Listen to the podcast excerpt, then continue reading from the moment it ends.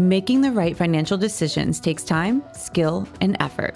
The Savvy Brokers Club podcast delivers strategies from today's thought leaders that help you build and maintain your financial freedom. How you guys doing? I'm Tony Arce. Welcome to the Savvy Brokers Club podcast.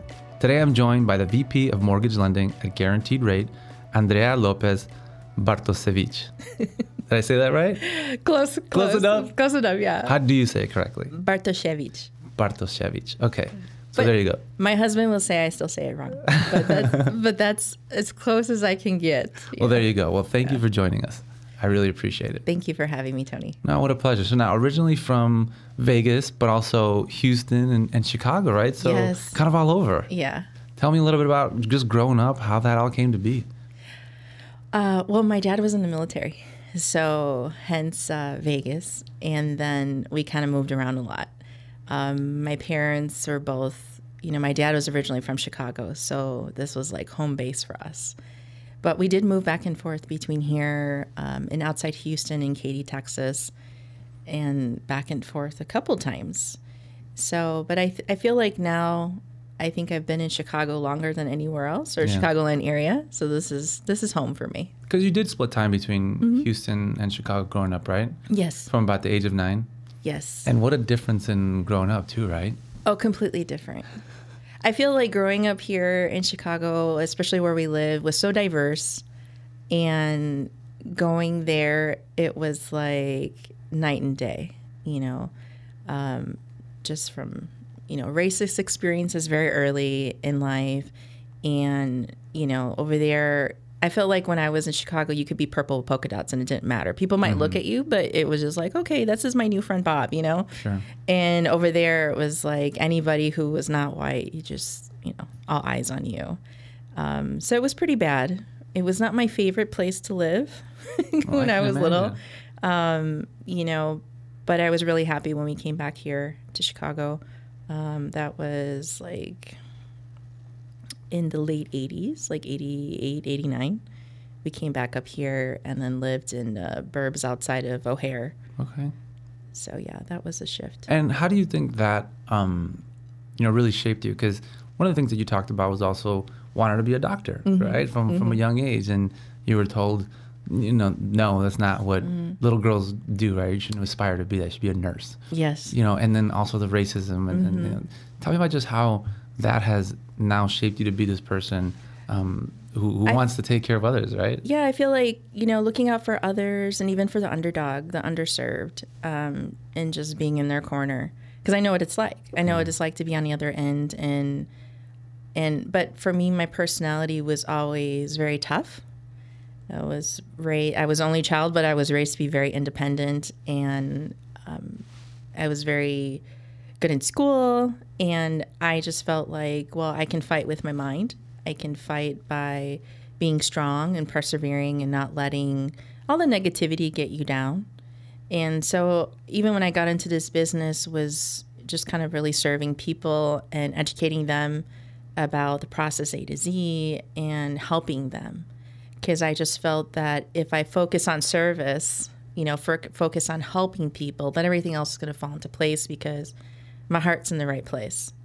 And there's lots of people that have been in this business for years like me, but, you know, focuses is always different. Some is like people are just focused on making money um, or building their empire, you know, with real estate. And for me, it was always just about serving people and helping them the best that I could. Where do you think that comes from? Since one of the things you had mentioned uh, before we jumped on was that, you know, when you experienced those things as a kid, you didn't run and tell your parents about it. I didn't. So it's not like you're getting coached or counseled on how to handle these situations, right?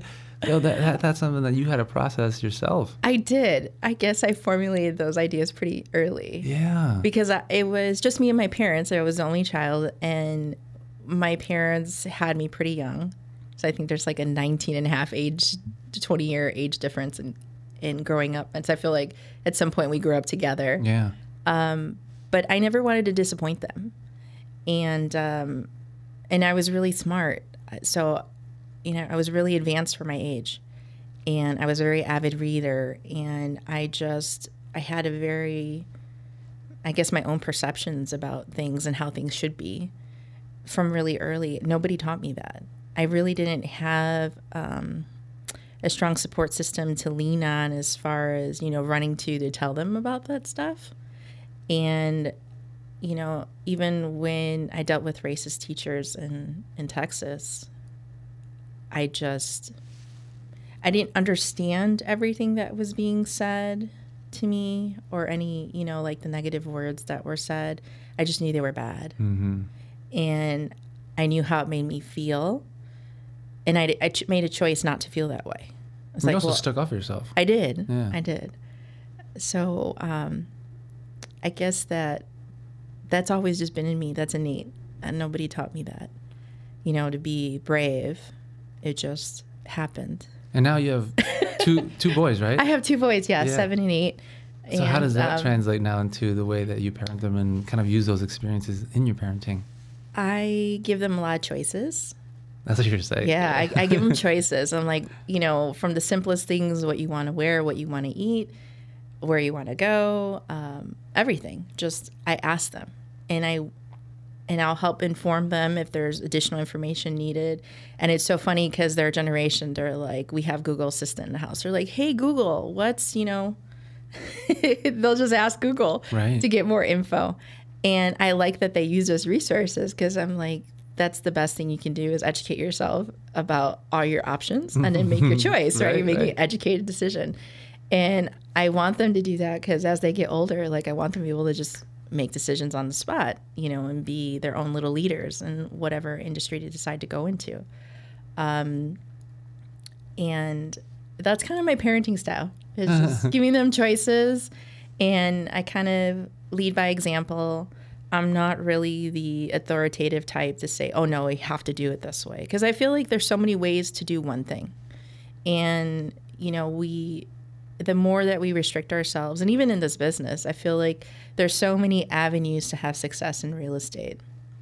And it's just finding the one that works for you or what what you're happy with, what resonates.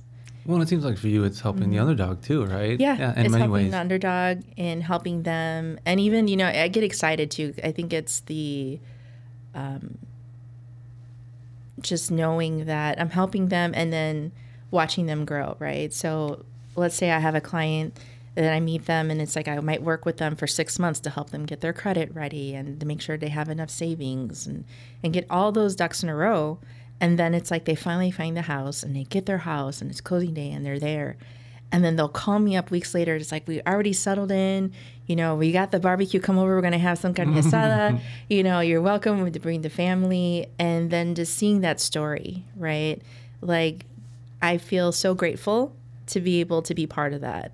And for me, that's the reason I keep going, because this industry has gone up and down in the last sixteen, seventeen years I've been in it. You know, everything's in cycles. But that is worth it. That's worth the low points. You know, um, I have a family that were living in a basement apartment that would flood every time it rained. Oh, geez. And they literally had mold on their walls. Oh. And they had two little kids to top it off. And the landlord was horrible, didn't do anything about it. I was like, we got to get you guys out of this and into a house. Yeah. Like, and they ended up purchasing in Aurora. But it was so exciting because, you know, they got their house. And right after the closing, there was like a really bad rainstorm.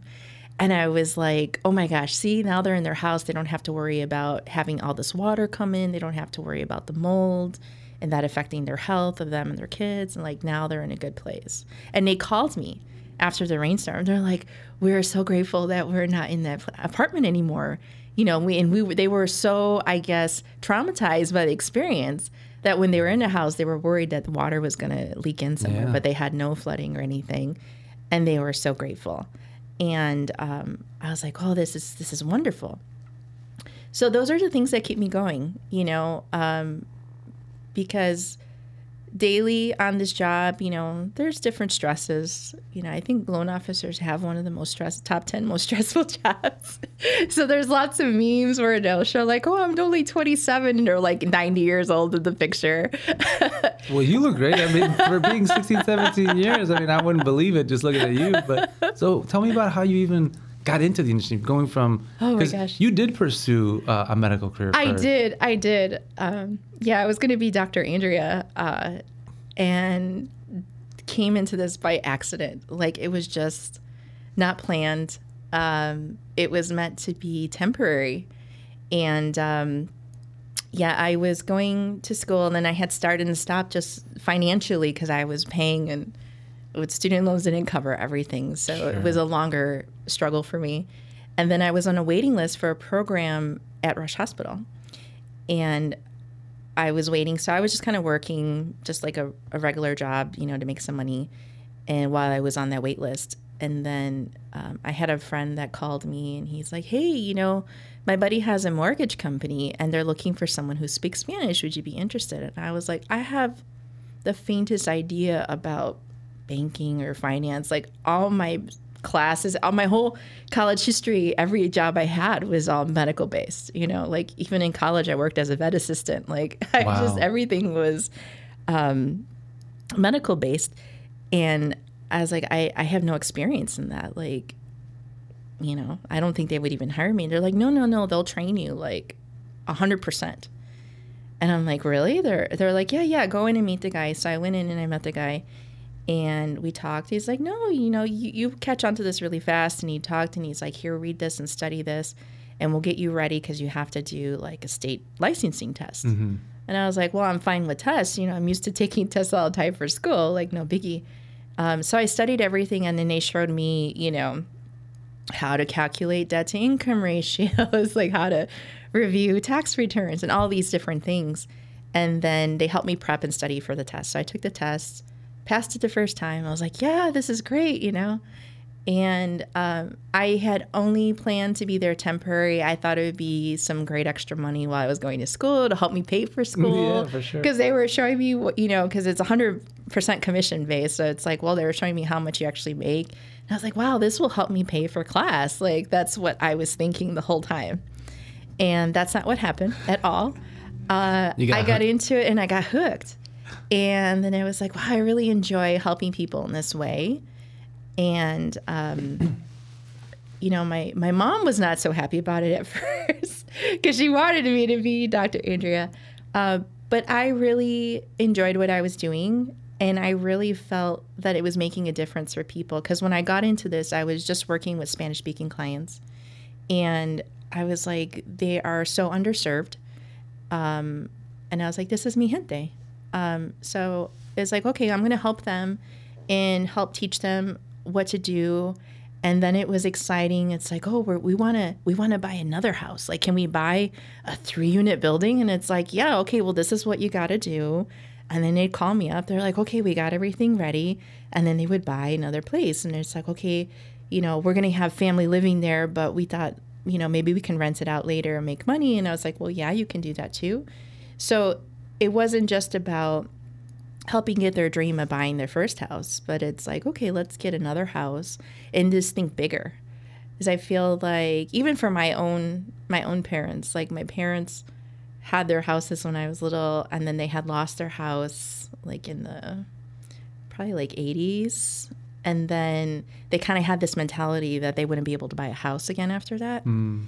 And and they were renters for like, I don't know, fifteen years or something, like forever at like the same place. And we had a really nice apartment, but they were like serial renters.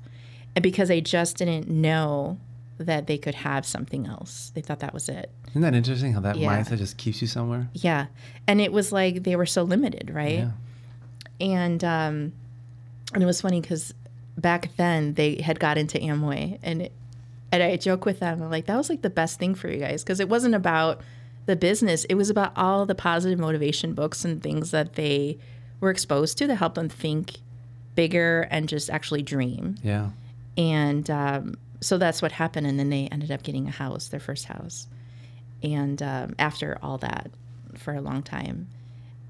And it's like, well, we didn't think we could do it, you know? And then it makes reminds me that there are lots of people out there, like my parents, that just don't know. I think know. That's the majority of people for a lot of things, you know, not just real estate. They right? just don't know, or they don't even know that they're first-time home buyers all over again. So, yeah. like, after you buy a house, if you haven't, if you sold your house, or let's say, you know, when the market crashed in oh eight, oh nine, a lot of people lost their homes. After three years, you're a first-time home buyer all over again. Like, it, um, so I didn't, I didn't like, realize once, that. I didn't, I didn't, once I you once that. you sell a house and you're not on title for a property after yeah. three years, you're technically a first-time home buyer all over again. Interesting. So a lot of people don't know that. And it's like, oh, they think that after you buy a house, that's it. You're already lost that privilege. And right. it's like, well, if you haven't owned a property, meaning you haven't been on title for a property in three years, you're a first-time home buyer all over again. Yeah. And so you qualify for minimum down payment. You there's oh, interesting assistance programs out there for down payment assistance. Some have restrictions about being first-time homebuyer. Others don't have restrictions at all. Um, so that was also kind of my niche for the longest time when I got into it. It's like, okay, after I learned how to do everything and got experience on doing mortgages and helping people, it's like, okay, what other things are out there to help them? It's like, oh, there's this assist down payment assistance program. So it's a lot of people thought it was too good to be true, that, no, there isn't really money out there. It's like, no, there really is. And mm-hmm. you can get this money, and it'll help you with your down payment. Then you're just covering the rest of the costs, and you can get your home. So it really helped build, like, a whole little comprehensive package for people with getting their houses. And then that really kind of became my niche for the longest time. It's like, oh, Andrea, you know, she'll help you because she, she knows all about down payment assistance. And then it just kind of grew. You know, and then I partnered up with different nonprofits in the area that were helping clients and doing home buying seminars. And it was really just this whole thing that grew that I never in a million years thought of or planned. Wow. It just and, happened. I mean, sixteen, seventeen years, you've been through a few things, right? Oh, like yeah. The ebbs and flows of uh, the, ebbs the market. And flows of this business went up and down. Like when I got in, it's if you breathe, you could get a mortgage, yeah. you know, and then it just... everything crashed, which was really scary. And then, you know, things just came back. And, you know, with the ebb and flow in this, I feel like, you know, clients and business changes as things go up and down, even now. But it's, um, I think it's just staying consistent, you know, and then focusing on helping people. I think that's just been, that's been my secret. And and you go above and beyond, not just helping people when it comes to real estate and, and, and loans, and um, but also that you're putting on these like more so retreats, right? Where yes. um, it's, it's yoga, meditation, spiritual, yeah. like yeah. spirituality. Tell me about that, that and how so that got started. So that's that's my passion. Yeah. But yes, um, you know, I I was always very spiritual growing up. And my parents, not so much. It's not like we went to church all the time or anything. We went because I wanted to go. Wow. Um, so I had that in me for a long time and always was interested in other cultures, different religions. So I read a lot about all these different practices, Eastern and Western philosophies, and different um, modalities for healing the body. And then... Um, I guess it all started, you know, I got into Reiki and crystal healing, and everything just kind of blossomed into something else. And just, you know, it kind of reminds me of the Matrix where they're like, oh, you can take the red pill or the blue pill. It's like I took that blue pill. I just went like down this rabbit hole, and it opened up all these things. And I just feel like it just blew my mind open as to the possibilities and everything that exists yeah. and who we are um, and who I am. And so I feel like for me to be anything other than true to myself, whether I'm, you know, helping somebody get a mortgage or helping, you know, guide them on their just spiritual path, you know, I, I've even doing this business, like I feel like I play psychologist for so many clients because they go through so much, you know, it's like whether the stress exists or doesn't, it exists for them because the whole thing, it can be overwhelming, you know. And even when you want something for so long, like the dream of owning your home, and then you finally get it, it almost seems like surreal. Yeah. So it's like you're sometimes your brain has to catch up to what's happening. Um, and so I feel like there's always been guidance along the way and just, you know, lots of extra positive energy vibes and everything sending to people. It's like, please, please, please just let this close on time and let everything fall into place. It's a lot of manifesting. So I do use I do use my toolbox for, for a little bit of everything, um, including this, and for some families. And when things don't work out, like for the oddest reasons, I'm like, you know what? The universe has a different plan for you guys. This is not the house. Yeah. And um, and it really has worked out that way. Like, maybe like the worst thing, like a tree fell. I remember one client, this was some years back, there was a house and they were just so set, like, no, we have to get this house, we have to get, but everything worked against them the whole process. Wow. Like even with the home inspection, everything. And then it didn't work out. And then like a week later, there was a storm or what, and a tree like fell in the house. I was like, see, you guys were not meant to be there. Wow. Like maybe this was just, you know, higher power protecting you. Your angels were protecting you from not being in this house, yeah. you know? So I just feel everything happens for a reason. Um, I'm not one hundred percent sure my reason for going onto this path, but I really like it. And the retreats are something, you know, it's like I can squeeze in maybe two, three times a year and get a group out and just meditate and do yoga um, and just have kind of this trans transformative experience, you know, Absolutely. Just kind of growing. And because I feel like I'm constantly growing, like I'm never, I don't think I'll ever be satisfied where where I'm at as a person. Like I always feel like we can attain more, we can improve our qualities. Like I'm not the same person I am today than I was ten years ago. Yeah. And um, and I hope not to be. I hope to maybe still look the same, but I hope not to be the same person in ten years. You right. know, Absolutely. Like I want to grow. I want to be a better person. Like. I feel that I've worked a lot on myself, and um, I'm probably my biggest critic. But, you know, I feel like that's a constant for me, is personal growth, professional growth, and just moving on to something to something bigger. And, and how does that translate to twenty twenty-three? What does that look like for you uh, moving forward? Ah, big things. Podcasts, apparently. Yeah, absolutely, right? Yeah. So um, we'll see. I feel like some things are still unfolding. Some opportunities that have come up that are still unfolding. But I feel like twenty twenty-three is going to be a good year. Somehow all the odd number of years turn out to be really good for me too. So uh, I know, I know to, this right? year will be good. Yeah. Well, that's awesome. Well, we're excited for you and excited to have you as part of this community. So on that, I want to thank you for coming in and just sharing a part of your story, and can't wait for more. Thanks, Tony.